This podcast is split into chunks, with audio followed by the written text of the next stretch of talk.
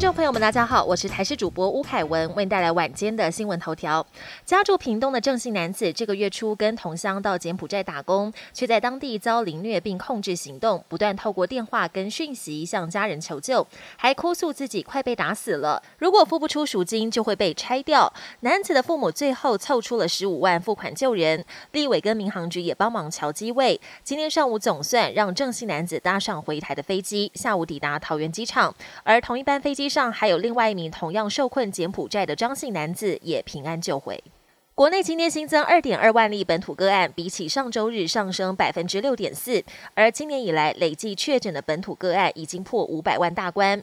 有医师认为，台湾将在一个月后迎来新一波 BA. 点五疫情高峰，但退烧时间会比之前的 BA. 点二来得快。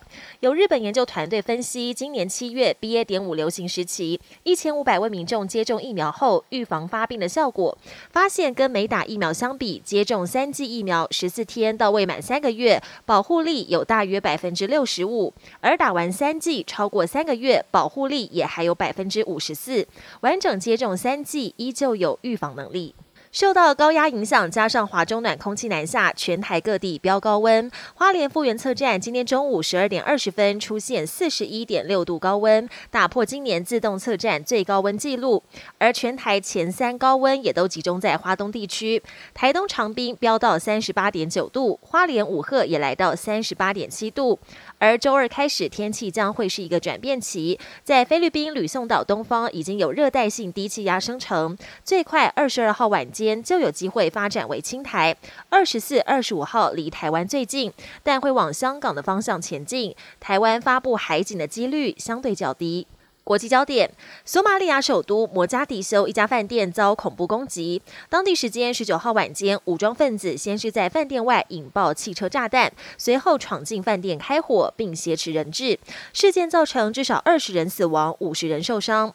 当地恐怖组织青年党已经坦诚犯案。安全部队抵达后，跟恐怖分子爆发了激烈枪战，双方对峙长达三十个小时。危机目前已经解除。俄国侵略乌克兰，双方持续交火。俄国总统普廷一名智囊亲信日前逃过暗杀，却害他女儿当替死鬼被炸死。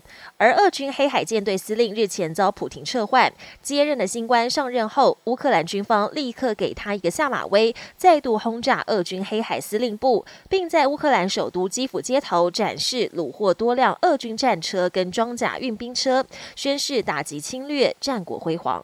日本气温持续飙升，当地不少家庭寄出了双层窗来抗暑，也就是在现有的窗户上再加装一扇内窗，因为它可以有效阻断冷热空气流入，进而提高冷暖气效率，节省电费，甚至能阻断噪音，好处多多。